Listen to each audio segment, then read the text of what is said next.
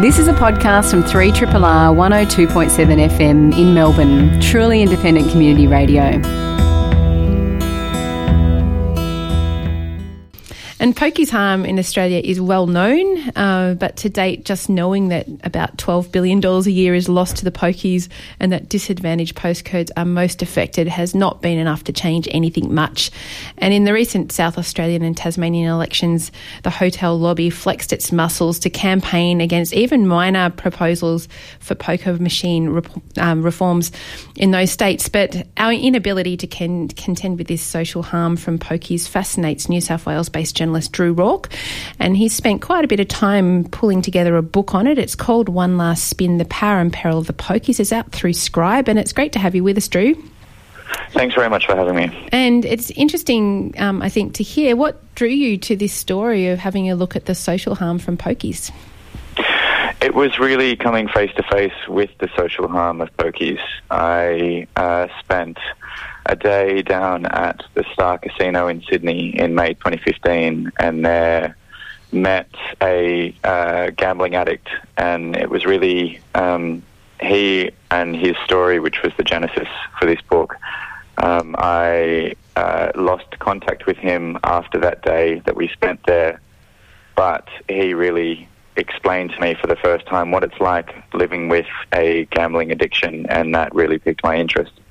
And you speak to a number of gambling addicts in the course of this book, one in particular called Doug, who you kind of follow through his story, his battle with um, with his addiction to poker machines. What's your sense of, of why people like Doug and, and many other people in Australia as well are so attracted to poker machines and, and find it so hard to give them up when it's inflicting so much psychological and, and financial harm on them in the course of that?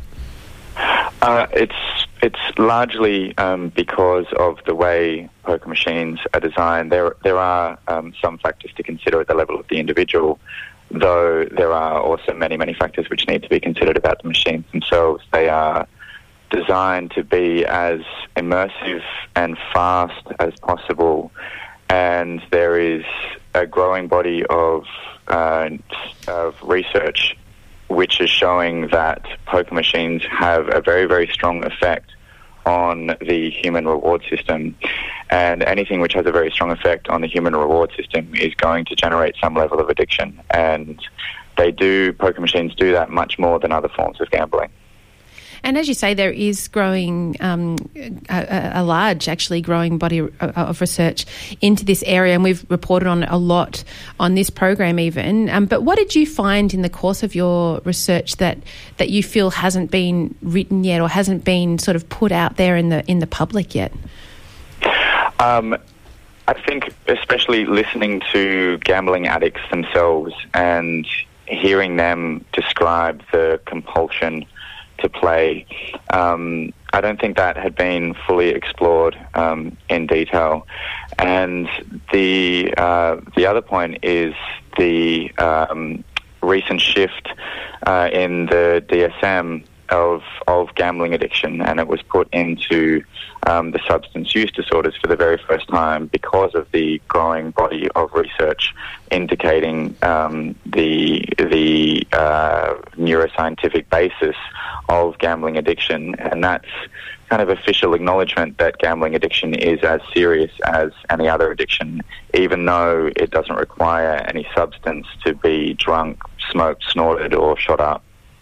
We know that the pokies industry and, and lobby doesn't really like the spotlight being put on them. We've seen very strong election campaigns waged by Clubs New South Wales and Clubs Australia in response to, you know, quite modest reforms put forward by governments in the past. What sort of experience did you have in, in writing this book and, and what response did you have from, from the lobby? Was there much pushback that, that you received when word got out that you were you were writing this kind of investigative book on, on this issue? Um, pushback in the form of them not wanting to speak with me. I, um, in the very early stages of research, contacted all of the major manufacturers of poker machines in Australia and around the world, and all of them denied my requests for an interview. And the same occurred with Clubs New South Wales, which is the peak representative body for uh, clubs in Australia and I was also denied access to the uh, poker machine trade show, which occurs annually in Sydney. Um, though luckily there are um, several other trade shows around the world with um, less strict entry requirements, and I was able to attend one in Macau where I was able to see kind of what the future of poker machine design holds. Yeah, and I'm actually interested in in that future because I mean one of the main, uh, I suppose, defences used by um, those organisations that are benefiting from pokies and, and selling them and the like is that that they're aimed at adults and adults should be free to choose and uh, it's the adults' behaviour using these machines that really we should be looking at rather than the machines themselves. But where do you see the actual machines going? Are you alarmed? Uh, at the kinds of machines that we're likely to, to get here soon? I, I am alarmed, and I'm also I'm, I'm alarmed at the future um, future machines which are coming. But I'm also alarmed that there is a um, there is a focus of the industry on attracting younger audiences to poker machines, and I actually sat in at a conference in Macau where that was a main point of discussion among the uh, three executives of the poker machine executives who were on the panel. Um, they are trying to build machines which are even more immersive than the ones that we have today. So in Macau, for example, one of the feature products of IGT, which is the largest poker machine manufacturer in the world, was a 3D machine, and it looked like a um, like an arcade racing game in that there was a there was the machine, but there was also an accompanying multimedia chair with speakers directly behind a player's ear. There was a slider on the screen for a player to adjust the intensity of the 3D experience and there were also uh, two thermal eye tracking cameras just above the screen but invisible to the player, which gauge the exact position of the player so as to configure the 3D images accordingly. So I guess what we what we see now in Australia does seem very advanced, but they are only going to get more advanced in the future.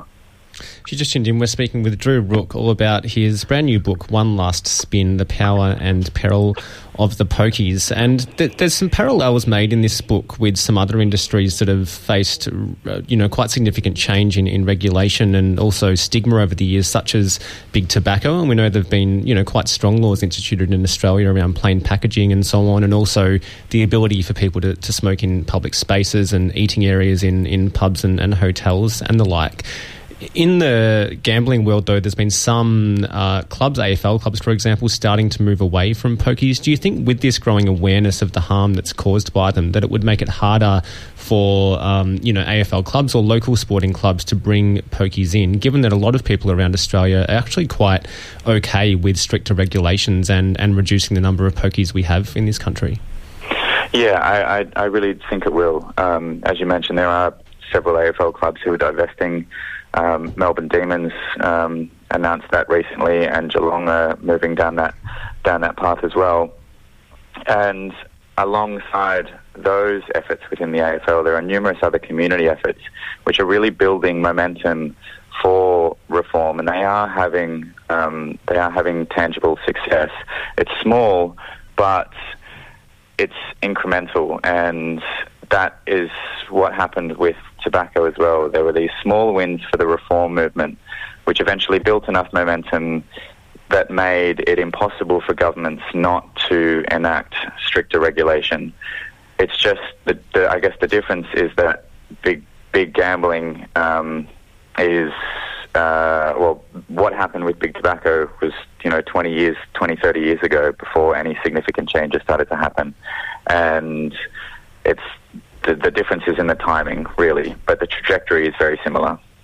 And so, as we know, and big tobacco was the same, that the, these industries are very vigilant to any of these changes, even at the grassroots level. And I mean, maybe maybe tell us about some of them, some of the wins that we've had, because it's it's um, I think uh, important to hear what can build success, and I suppose what local community, what power there might be over, I suppose. Um, deciding how many of these machines can be on street corners in, in local suburbs and the like? Sure. So, I mean, as I mentioned, the the um, AFL clubs that are divesting from pokies is a is a big win. Um, there is a also a very um, large number of pubs and clubs which are divesting from poker machines and getting rid of them entirely after having them for um, well since they since they were legalized, um, and that's that's a really significant step that for-profit venues would choose to get rid of a very profitable product that they have in their establishment. Um, and that's occurring. Uh, that's occur- occurring in South Australia, in Victoria, in New South Wales, in Queensland. So it's not confined to one specific area. There is a uh, organisation set up in Sydney called Proudly Pokies Free, which is celebrating those pubs and clubs which don't have poker machines, and their um, volunteer base and membership is increasing a lot. And the same is true for another organisation, a national organisation called the Alliance for Gambling Reform, which is conducting numerous protests around the country and putting pressure on the AFL and on other uh, on other organisations which benefit from uh, poker machines like Woolworths and Coles to to make significant reforms. And although the recent case involving Crown and Aristocrat in the Federal Court of Australia, um, which alleged that those two companies had engaged in misleading and deceptive conduct, uh, was ultimately unsuccessful, it was a significant step in the reform movement and that it was the first legal case to assess the design of poker machines. And I think that that is going to be the first of many. And the case, although it, although it lost, did um, did raise important issues, which will no doubt be the subject of further litigation in the future this is a very readable book, even though the you know the subject matter that you're dealing with is quite dark and serious. It, it is kind of light and entertaining in parts. And one of the um, favourite parts of the book for me was your meeting with Nick Xenophon while he's munching on uh, organic cacao beans in his office. Um, but in Nick Xenophon, of course, he's not in federal parliament any longer. We've lost a very strong anti-pokies campaigner. We still, of course, have Andrew Wilkie, who we can assume is continue going to continue to uh, you know push uh, the anti-pokies kind of agenda. We've got a federal election coming up sometime uh, in the near future. Do you see this issue as being one that might play out prominently um, in the, the, next election at the federal level? Uh, I, I, think it might. I think it might play out. Um, though, as you said, with Xenophon gone, uh, it is it is a significant loss. Though Wilkie is is committed to this cause and is constantly is constantly raising um, the issue in Parliament, most recently with the uh, Pokie leaks and the whistleblowers who came out with allegations against Crown Casino. I guess the the reason it, it arose in the 2010 election was because of very favourable circumstances in there being a minority government, um, and Wilkie had had power in that scenario to raise the issue of gambling reform at a federal level that may happen again. Um, it may not. I, I don't think it will arise if if there aren't similar circumstances. And I imagine too. I mean, we have a state election here in Victoria in November, and after watching, uh, and I suppose it was well commentated on too, the the strong uh, campaign uh, by Hotels Lobby in support of or against some proposed um, changes in both Tasmania and South Australia. Do you think if anyone sticks their head up on this issue, that will likely be repeated here in Victoria? There's there's no doubt that the clubs and the hotels will will uh, push um, a very strong campaign if anyone does raise the issue of gambling reform. There's there's no doubt about that. In, in fact, in industry um, publications and in the correspondence, um, they uh, say that they have no hesitation to pull out the playbook of, of the 2010 uh, minor seeds campaign, which they waged. So. Um, and, and it, uh, is there right, I suppose, to do that? But I suppose you know, is it therefore unlikely? Do you think that any major party will stick their head up? Because we certainly haven't heard it yet. I think I think it's unlikely, but not not impossible. And I mean, what happened in Tasmania, I think, is is evidence of that. That announcement by uh, Tasmanian Labor that they would remove all pokies from pubs and clubs really came out of the blue. There was a uh, parliamentary report just just before that announcement, which didn't go as far. Um, didn't make a stronger recommendation as that. Um, they just called for a reduction in numbers, and then the, uh, the Tasmanian Labor came out and announced that. So I, I, don't think it's impossible for that to be repeated in Victoria or New South Wales, but it will take some uh, some internal or some workings inside the inside the parties for that to come about. And you've been immersed in the world of pokies for the last um, couple of years, at least, Drew, in the course of writing this book. You've now um, put the book out and it's available for people to buy from bookstores and online. Are you going to continue to follow this issue? Um, most certainly, um, and then as I, as I mentioned, the growing the growing um, community reform movement really interests me, and I'm fascinated to see how that evolves. Well, um, the title "One Last Spin" makes it sound like uh, the gambling industry is a little bit on its knees. I'm not sure if that's quite intended or even quite true, but uh, it's optimistic nonetheless um, from for many people's ears, I think. Uh, and uh, thanks so much for speaking to us on Triple R.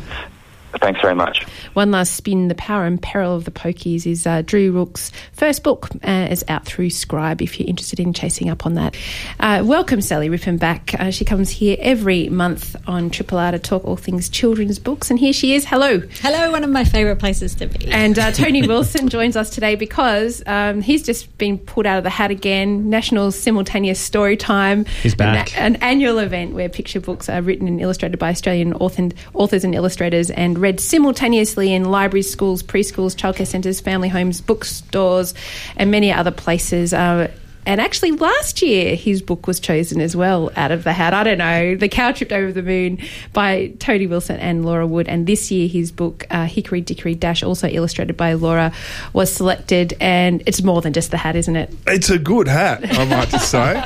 I'm pretty happy with the hat. No, it was a very big surprise to know that I was a, being put up for it again, and B, that I got it. Hi, Sally. Thank you for getting me in.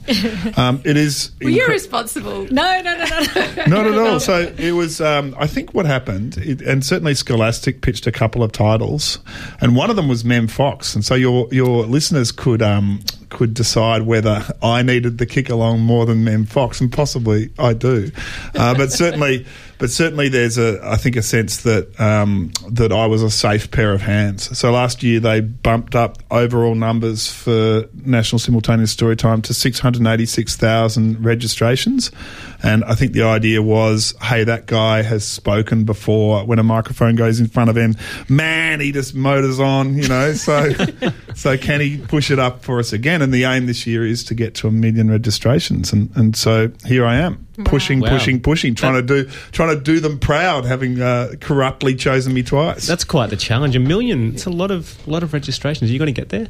We're over eight hundred thousand. Okay. So and, and New the, Zealand this year for the first time too, isn't it? So that's right. So we've had a big bonus because the cross ditch children are in and they are registering um, hard and fast as well. So basically, yeah, we're hoping that um, that extra country being involved, if you can get a whole new landmass, that's a good way of finding registrations. well, it is significant, and I suppose tell us um, uh, how it went last year. The, the sort of format of it. What do, what do you do as um, as as the storyteller in this big event? So the Scholastic are my publisher, and their home base, I guess, here in Melbourne is the Royal Children's Hospital, where they've built a book bunker, and they've actually done that at a few of the children's hospitals around the country. And so all the children's hospitals are signed up for the NSS this year, and it'll be piped through all into all the, the hospital wards. Um, but certainly, um, and every kid in the hospital will receive a copy of the book. But the idea, I think, is that I go there. So last year it was there. This year I'm there and read to an auditorium, and maybe four or five schools are sh- shipped in to be the live audience, and then there was a live stream of it. So if you if you sign up to um, NSS on the ALIA website, you got access to my new greyly bearded self doing a read in the hospital auditorium, um, and uh, and there's also Storybox Library, which has Jay, Jay Laga'aia um, he's reading it, and you, and you, might just play that at the front of the room if you don't want to go Wilson live stream. but there's something about your stories, I think, that works so well for read aloud as well. I mean, I've just put up on my notes in front of me fairy tales and footy. That seems to be the areas that you cover really well. And, you know, taking those traditional rhymes and making them modern, the illustrations are really funky and really cool. So in that way, it is a safe bet. They're going to be great read aloud books, and they've got a rhythm, they've got a rhyme to it. So whether you're experienced in reading aloud to kids or not across the country and New Zealand, it's going to be a really fun book to read. So that's a pretty safe bet too. What is it about um, fairy tales that draws you to them? Well, I started. I think the one that I did first was the Hans Christian Andersen, um, The Princess and the Pea, which became The Princess and the Packet of Frozen Peas, and I realised how much fun that was, and, and probably the thing that really drew them, me to that kind of adaptation of well-known stories was the Roald Dahl collection from my childhood. I can still recite those, um, you know, I guess you think you know this story, you don't. The real one's much more gory. You know, it's still I love that as absolutely well. Fantastic. embedded in my, you know, ten-year-old consciousness. So at some point, I had a crack at uh, the Princess and the Pea is an annoying story because why would she be, you know, why is she congratulated for being porcelain? You know, why is feeling a pea under twenty mattresses and then bitching about it a plus? And so I thought, you know, that is such so ripe for modernisation, and so um, and and the fun I had doing that meant that I've always had my eye and ear open for one, and and the cow jumped over the moon, just happens to be the one that I sing the most. I think it's a great tune, and and the backstory to that, I ended up thinking, you know, the what if she didn't make it? What if she crashed and burned and and uh, winner? Yeah. And now we've got Hickory Dickory Dash. Tell us about this book. So that was, I mean, I would shamelessly say that that was, you know, that Cow's a success. It's National Simultaneous Story Time. It got the second place in Australia for the, in the Best Book Awards, and and and so I, I kind of went, well, you know. I, I'm not a. I'm not. It's not. I'm not above making the Matrix Part Two. You know, like it's that sort of. I've got to try to come up with something. When you're onto a good thing, yeah, go for it. exactly.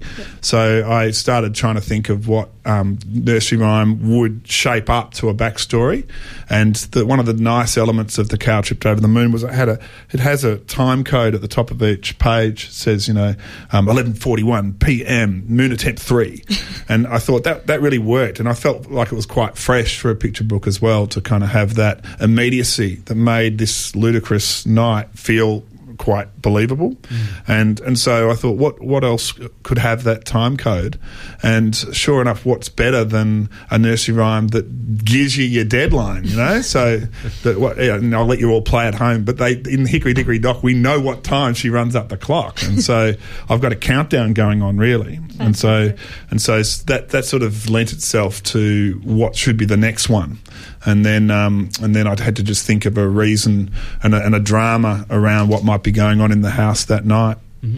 Well, you were saying that there's potentially going to be more in this series. So you do that. You take a traditional idea and then you think about the backstory. You think about how you create something a little bit more modern for kids. Can you give us an inkling of where you're heading to next? Yeah, so I I'm doing Baa Baa Black Sheep as the backstory, and and I, you might think, hang on, you're not seriously going to do coloured sheep, are you? I feel like coloured sheep have been done in the canon of children's literature, uh, and that is a good point. Um, and but I but I I figure I've got a slight twist on it, which is that the master and the dame, and I can hear you all out there going, "Oh, he's not going to use master and dame, is he?" That's a little bit, you know, that's a bit 1950s. Get back in the kitchen, isn't it? But I am going to do master and dame because I've got to stick with the original language. Um, and so they fight over each set of bags, and there's you know you can count the bags of coloured wool because they're visiting different coloured sheep in the backstory. Um, until and it's just mayhem the bags get destroyed each different way each page and then finally you get to the end and um, there's a black give it away. sheep three there's three bags there's a black sheep and there's a little boy who's saying why do you do this to each other? And they say well how are we going to split it up? How could we possibly split it up one for the little boy who lived down the lane Yeah. Man, oh man, it's going to be big. And you, and you managed to do all this in rhyme too. So you Yeah. know, people think it's easy to write a children's book, but that you know you've got to get all that. You've got to get the character, you've got to get the development, then you've got to make it really fun to read aloud as well. Oh, you do. So it's uh, they're, they're, they're- to be honest, the hardest part. I sat around for probably close to a year to crank out Baa Baa, thinking what is the next one. Um, so I, I, it's just hard to get the idea that has something that is fun to read, a combination of fun and has a resonant message, into, i.e., sharing. Um, Hickory Dickory Dash, adventure, courage, family, togetherness, um, because there's a mother mouse looking for the, the lost mice, and, and cow tripped over the moon, perseverance and persistence and sticking at stuff, you know. So you kind of trying for fun, you're trying for rhyme, you're trying for a message, and the those things coalescing sometimes take a fair while. But the actual art of writing it, you know, banging it out and getting the words right, I, that doesn't take so long. You know, it takes mm. you can do It's it. all in the concept. So Concept's what about hard. and what about the the pairing with Laura Wood? Wow, lucky the same lucky hat that pulled me out for um, NSS twice. So to have Laura pulled out the first time, you know, and this has happened. I'm on my um, tenth picture book, I think. So I've had quite a few illustrators. Um, had some fantastic ones too. Um, most of whom go on to be you know million sellers on their next couple of projects that don't involve me. David Cornish got Monster Blood tattoo after we Yeah. did Grannysaurus Rex, became huge.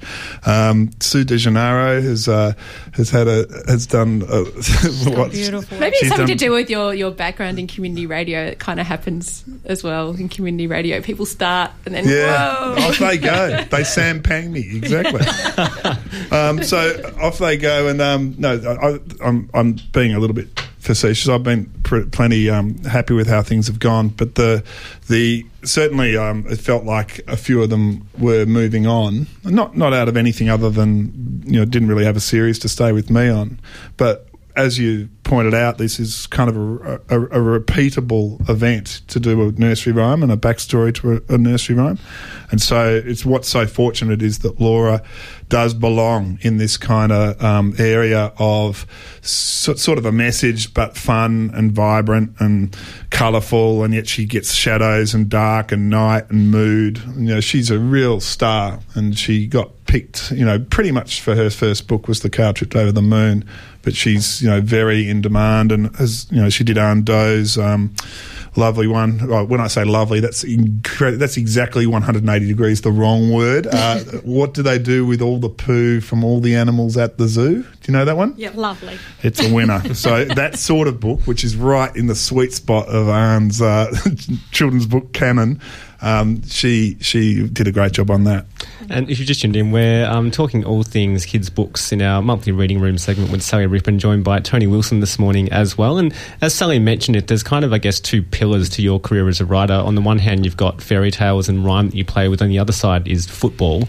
And you've got a story in a new book called Spectacular AFL Stories. And I've got the book in front of me, and I've noticed there's an AFL logo on it. Does that mean it's endorsed by the AFL in, in some way, or have you just poached it and whacked it on the front? Well, I don't, it's got nothing to do with me, this book. So when I say nothing to do with me, I've got a piece in it. So I've done a few anthologies over the years where you just do, uh, you know, a, a piece of, you know, this one I think is about 3,000 words or 2,000 words.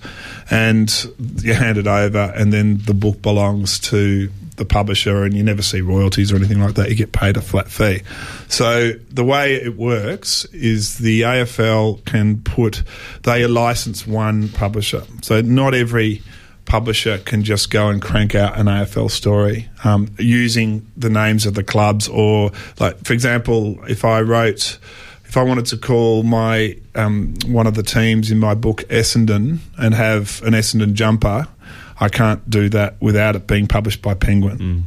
Um, I'd have to call my team the the Northern uh, Dragons, and you can have a footy book, and but it's got to not belong to the um, trademark of the AFL. So they only license one publisher, which I found tricky because I had you know the story that is in this spectacular book um, was originally pitched to Penguin as part of a collection of stories for the AFL, um, and the AFL uh, Penguin didn't take it, and then they asked for one, and they, have you got any AFL stories? And I said, well, what about the eleven I pitched to you the other week? And they said, yeah, we'll put one of those. Sounds in. good. But it's about But you can't go elsewhere with the idea, basically. no, you can't. No, you can't. So I, I investigated self-publishing. In fact, so I was going to um, see if the AFL Players Association, because it's about kids interacting with their favourite player, if the AFL Players Association would back me and we'd just badge it with the AFL Players logo, and that would have been possible. But I'd have to self-publish, and then self-publishing, distribution yourself. What do you reckon, Sally? Good fun. Oh, yeah. But if you've You want to have a big garage, don't don't you? want to do anything else in your life other than drive around the country. Yeah. yeah. I think these days self-publishing has become more viable because I think people you can outsource certain parts of it and you can actually create really beautiful quality books now yourself in the way that you couldn't when I started out 20 years ago. Um, so there are people who do quite well out of self-publishing, but often the people who do well are the ones who self-publish their first couple of books and then they get taken up by a big publisher. Um, Matthew Reilly being a great example. yeah, uh, that, it's just I just I have done the you know, trying to move, for example, some books that have remained it or whatever. And the idea of actually getting it round to bookshelves, mm. book, booksellers, or speaking to Target and getting an interview with Big W to see if they'll put your book in. Mm. And they don't even like they, there's so many self-published authors that to even get the interview to mm. see whether they'll put your book in. There's a reason is, why a publishing house has someone specifically yeah. who does that. Yeah. yeah, and the frustration is that I think authors are over a barrel, you know. And in fact, I spoke to a, a kids author the other day. Who said to me that surely it's the next big thing. What authors are paid. And I said surely it isn't. It's been 100 years and no one's changed anything. But it's uh, it is it is disgraceful what, what authors are paid. You know the the idea that it's a flat fee like it really doesn't alter like you could be the best negotiator in the world and you will not get your your royalty above 12% so, and, and illustrators and authors share the creative. So, um, so you'd be at the very best six percent, but pretty much it's standard ten percent um, or five percent, five percent if it's um, author illustrator. So the idea of how do you become rich on that when a book sells for twenty bucks, you've got to sell a bestseller. Andy, Andy Griffiths might sell two hundred fifty thousand in his first week. So he they're bringing in, let's say, can make a bucket book, two hundred fifty thousand bucks in a week, and a bit more over the course of the year, but very much concentrated into that initial release. And and to, so to, there's like two hundred fifty thousand dollars for a star who's brilliant on every level, who's loved, who's an icon. You know, you're not getting as much as the PA to the fifteenth in charge at the NAB. You know. which is why we all do a lot of other things. yeah, I know. I was yeah. just digesting that, yeah. and um, I mean, comparing to banking. I suppose when you're writing for children, you've got pretty pretty good code of ethics going on, haven't you? Moral compass and everything.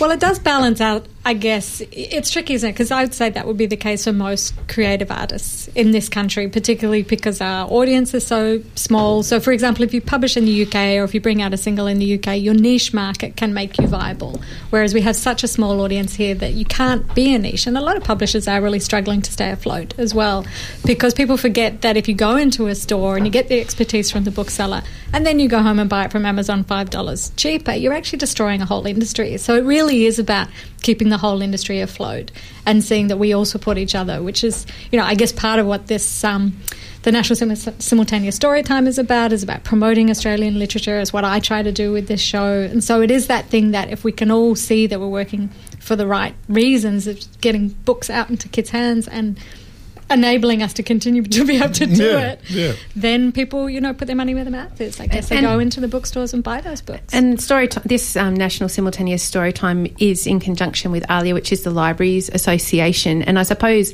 having uh, librarians in schools, which you've spoken about many times on this program about that's been a challenge. I, am I'm, I'm hearing that that you know more schools are prioritising mm. that side of things now than we've seen in the past, which is a positive. I don't know what, how much the numbers have gone up. It was sitting at 13% of schools had librarians um, for some for a while in Victorian primary schools at least. So we're seeing a move there. Do you see that this kind of initiative um, is buoying, I suppose, um, the library sector as well. So I think everything feeds into it. And I think the reason why the book industry has even managed to stay afloat is because people are passionate enough about it. There are enough people that believe in the importance of books, particularly in getting kids to read. And so while a parent might sacrifice their own buying, they will see that it's really important for kids to have a book. And I think that's been a debate that's been ongoing and kind of kept the book industry afloat through all the fears of, you know, is it doom and gloom, is because people really care. And that's why bookstores like Readings do so well because it is all about creating community, customer service, connecting events. with your readers, events, supporting book writers, creators, publishers, and seeing that, you know, without that support, there is a chance that it would disappear. Imagine a city with no books. And it just can't work.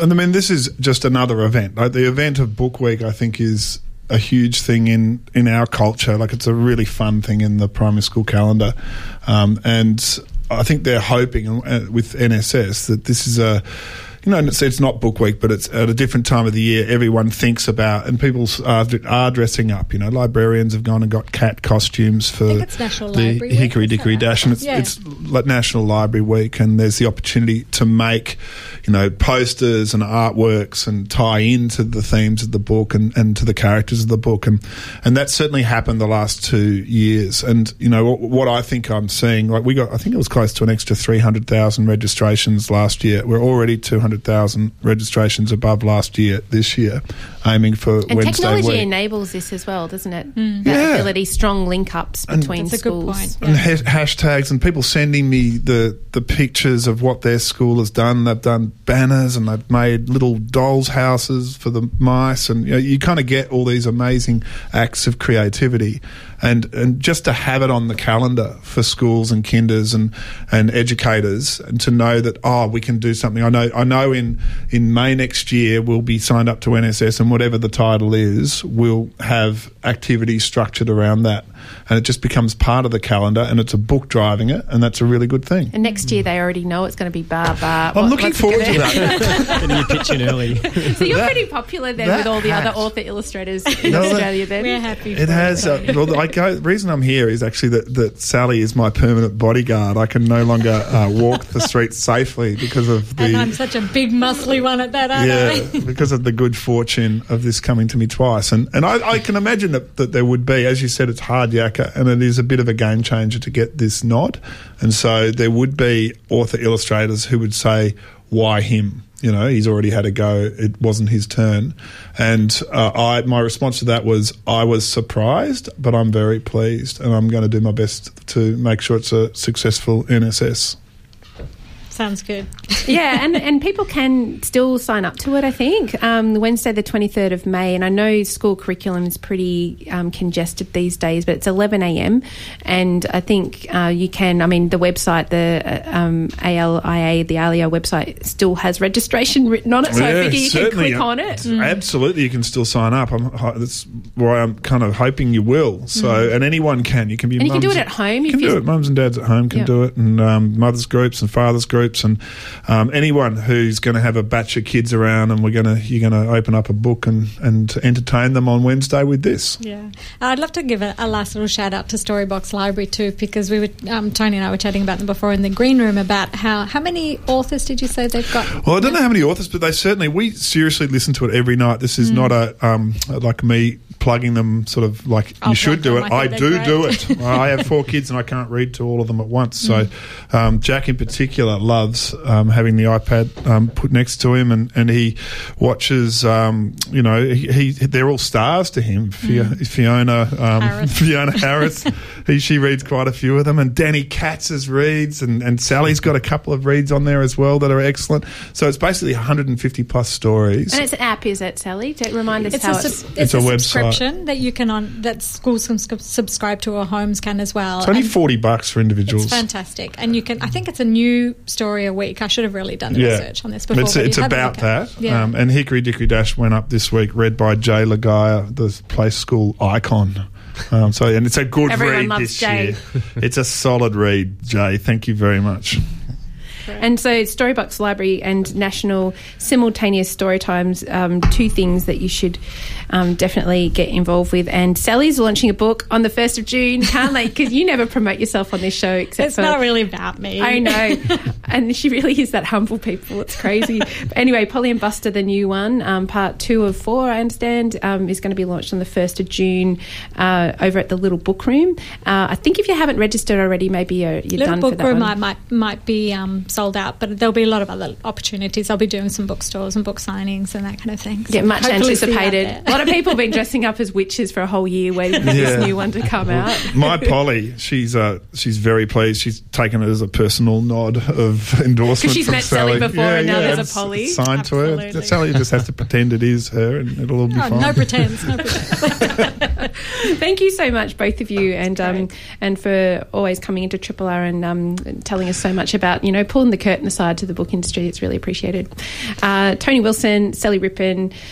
Um, see you later. Thank you, Carly. around. Thanks See for you in a doing month. Great. N'fa Jones, if you didn't know already, he's a hip hop artist with many years in the game. Formerly a member of 1200 Techniques, he now performs in a range of different guises, including with Afro Funk Collective, Cool Out Sun, and a bunch of other collaborators as well. He's set to appear at Howler this coming Sunday, and ahead of that, he's been good enough to stop by the Triple R studios. How you going? I'm good. It's, a, it's been a nice morning. really nice. Has the fog lifted? Uh, the fog in my head or the fog in the skies? Or, Open question. I think both of them have lifted a little. That's good. It was pretty cold out there when I came in at about 8 a.m. Yeah. That chill was in the air. Yeah, it's it's real. It's warm in here, though. It's nice and toasty. Oh, it's great in here. It's always good, especially when you got a nice peppermint tea and what have you to warm you up. That's great. right. We look after you. Anyone can stop in and raid our tea chest in the Mm. kitchen. Sometimes I do. I pretend I've got an interview just so I can come in and I just thought you were, yeah, hanging out for interviews with Chris Gill or something all the time. you know I'm waiting for Chris. Everyone's like, oh okay. Chris must have messed up again. I'm like, yeah, he must have. Do you mind if I have a coffee? well, maybe just once. Um, so you've got an event coming up. You're appearing at at Howler this coming Sunday. Sensible Yeah. Antics presents Any Rhythm Sunday Garden Show. So these events have run, um, I think, maybe every month or so. They're pretty regular occasions. Arvo shows down at Howler. How do they normally run down Mm. Yeah, there? they started uh, in the summer and they've been just doing well. I think I think Ant might get mad at me if I'm wrong, but I feel like this is the last one, and then there's a break because of winter. Could be wrong. He might keep it rolling, and he'll be like, "And what are you talking about?" And if he's rolling his eyes right now, sorry, Brad. but um, yeah, he's been running them once a month. Different awesome acts playing. Uh, it's Senegambian jazz band played the last one. Um, he's had some awesome acts and different different people come through, and I've been blessed to play with Cool Out Sun as well. And this one I'll be rocking with Billy Hoyle, who um, who produced that last tune actually that you just playing. Uh, he'll be on the decks, and Mantra will be in the house, and also young artist Charlie Threads. So it should be really nice. It's just um, beer garden vibes. They bring in a sound system and just kick it. It's pretty easy going. I think it usually kicks off around three Yeah, and ends around six or seven, somewhere there. nice. So just get in early. It's not like you got to pay and stress out. Well, Just yeah, it's free, isn't it? You can just yeah, roll up and, and hang out. Yeah, I usually ride my bike there. Hopefully, it'll be one of those nice, sunny, chilly days, and they can have the heaters on and Yeah, yeah. be a good vibe. Mm. Um, and I mean, this gig coming up this Sunday also coincides with, um, I guess, the early part of a new uh, accredited hip hop diploma at Box Hill Institute that you've been part of uh, writing and, and teaching Yeah. as well. It's pretty cool to be teaching hip hop and to have that kind of, um, I guess, forum to teach that craft. How did you get involved in, in It's that? cool. I mean, there's some really cool workshops and you know, sort of groups, including other projects that, that Mantra runs that are awesome, where you can get some really great knowledge and do different kinds of workshops. With this, it's pretty crazy because Box Hill provide like uh, it's a diploma in, in music industry, but based on hip hop. So they have some in jazz and sort of rock based ones and different things. Whereas with this, it's more directed at hip hop. So got Diz One, who's a studios around the corner actually producing um, really cool beats. He's teaching beat making, and then Serena Screamy is teaching business components, um, teaching performance components, and Match teaching songwriting components. And the idea is that people can become self sufficient artists and not be sort of caught behind the fog of what to do with your music and how to get it out or steps they can take that can skip a few years of trial and error just you know let's try this or just different things to make them think on a different level. It's quite hard when you're trying to take that step and work out what you're supposed to be doing. And some people it's just an interesting adventure and journey that they want to do. So you know Box Hill doing that's a really cool step that they've taken plus moving most of Sing Sing out there. It's now Sing Sing East that they're setting up in Box Hill with his amazing studios and it's cool and it's really cool to be teaching with, with peers and people I respect and and it's also cool that the institute um, you know push for us to stay current in music and do shows so we have to sort of back each other's classes up sometimes like I might be out of town like I was Oh, away 'cause with you're last weekend yeah, yeah. and what have you but it's it's all really cool and it's good that we get to do a show this Sunday that involves me and Mantra who are now you know lecturers teachers but students come but it's not like they're students. They're people who love hip hop and and anyone can come check it out but it's just kind of cool like I didn't think I'd be in a situation where it was like, yeah, come come check your teacher, do what he does. but it's, it's fresh. It's yeah, fresh. yeah. Well, looking back, I mean, you've been, um, you know, performing for a long time. Twelve Hundred Techniques was formed back in, in the nineties. Mm. What was it like, kind of navigating the music industry at that time, as you know, a, a young person trying to kind of find your feet and and work out what the best things are for you, but also not getting tied up in contracts and someone that might not be to your advantage. To be honest, it was really tricky because there was no path laid for a hip hop based thing, let alone for us being the group who took it and won that first ARIA and made people respect Australian hip hop and listen to songs like Nosebleed Section by Hilltop Hoods and actually listen to it with respect instead of, oh, it's just that funny Aussie rappy rap stuff and go, oh, look what it can do. This band kills it on stage. And everyone started really building their show, but there wasn't a path like, uh, or someone I could talk to within this industry who would be like, "Oh man, be careful of this. This is coming. That issue you're having there. Yeah, I went through that. Maybe you should consider this." I had to listen to someone who was maybe in a rock world or a jazz world or a funk world, and did it really correlate? Mm. And could I really connect? And did, were they in the same situation? So, whereas now there's a lot more of that out there as, as a bigger community. So I found it quite difficult, quite alone, and also like I guess I had questions because being a person of color, sometimes I wasn't really too focused on that. But looking back, I was like, oh, yeah, there was a few issues that I wasn't looking at. Whereas now, there's also a bigger community and a bigger community of like-minded people who um, who are, are not people of color, but are just like-minded people that are people of soul. Yeah, yeah. And so that that community is also bigger and built. So a, it feels safer now. And also back then it was such a reliance on labels and those guys in their terrible suits and their ideas and opinions of what everyone should be and how you we had to sort of tell them how it had to be. I remember Pearl in particular was very like, this is the single. Oh, we think you need a single. This is the single and this one and that one. We're going to do this. And they're like, nah, nah, yeah, yeah. And we had to fight every step to make things happen. And I love that now you can do so much yourself if you have an idea and a direction. You know, the internet's created this world of just loads of garbage, I have to say, and loads of mess. But it also gives everyone the opportunity to do things that they wouldn't have the opportunity to do, and no confines, and you can create your own direction. And you know, amidst the the same mess, but the mess is part of the madness. that's magic to me. Uh, great things come of it, and people who are making music just from their rooms are able to have platforms that they can put it out there and really create something great. Mm. And I, I mean, there's you know conservatoriums all over the world, and I think there's kind of long traditions of, of study, music study. Is there mm. when it comes to hip hop and hip hop courses and the support that you're talking about? Is that evident around the world in in the states, in in in the UK places? Again, it's more like really cool workshops and or running series. Like for example, Mantra does this thing called Dig Deep, which is really cool. But it'll be things like that. Like I was teaching one out in East London in in Hackney, and there'll, there'll be that kind of thing. But in New York, I know there's a new really dope course that's opening, and I think Q-Tip from Tribe Called Quest is one of the lecturers, and I believe they have something over in Berkeley, and that's like a really full on setup because they they are the people whose form it is. It's not like it, it's them. It's their thing. I've met guys I'm um, hanging out in Harlem, and and it's like, oh, you are actually hip hop. Like you were in that block doing those shoes before it was in a magazine. It's like those classic photos of the skateboarder kids, um, the, the Dogtown, Dogtown and Z Boys, I think it was, in the in the skater bowls where they're in the swimming pools. They hadn't seen that. They were those people. Yeah, so, It's Yeah. not, so when you're there and you're like, oh, they are these people. So, so for them, it's an extension of understanding themselves and that sort of struggle. Whereas here, it's it's it's using and sharing that amazing platform and that amazing art form and that form of revolution to help empower people across the world in different ways. And I think it's about how to share that and help people better themselves. And that's a really cool part of the course for me is whether you come out of it and you become an artist or not. If I can help you better yourself, then that, that's that's a big box tick for me. Yeah, who are the students? Who where are they hailing from? From all over, really cool students. We've got a couple of um, really cool ladies who are fantastic. We've got um, uh, just a bunch of dudes, and it's it's real real variance. Like there's one student who's a jazz student, and he's really good at composing, but he's really intrigued in hip hop and how jazz and hip hop work together.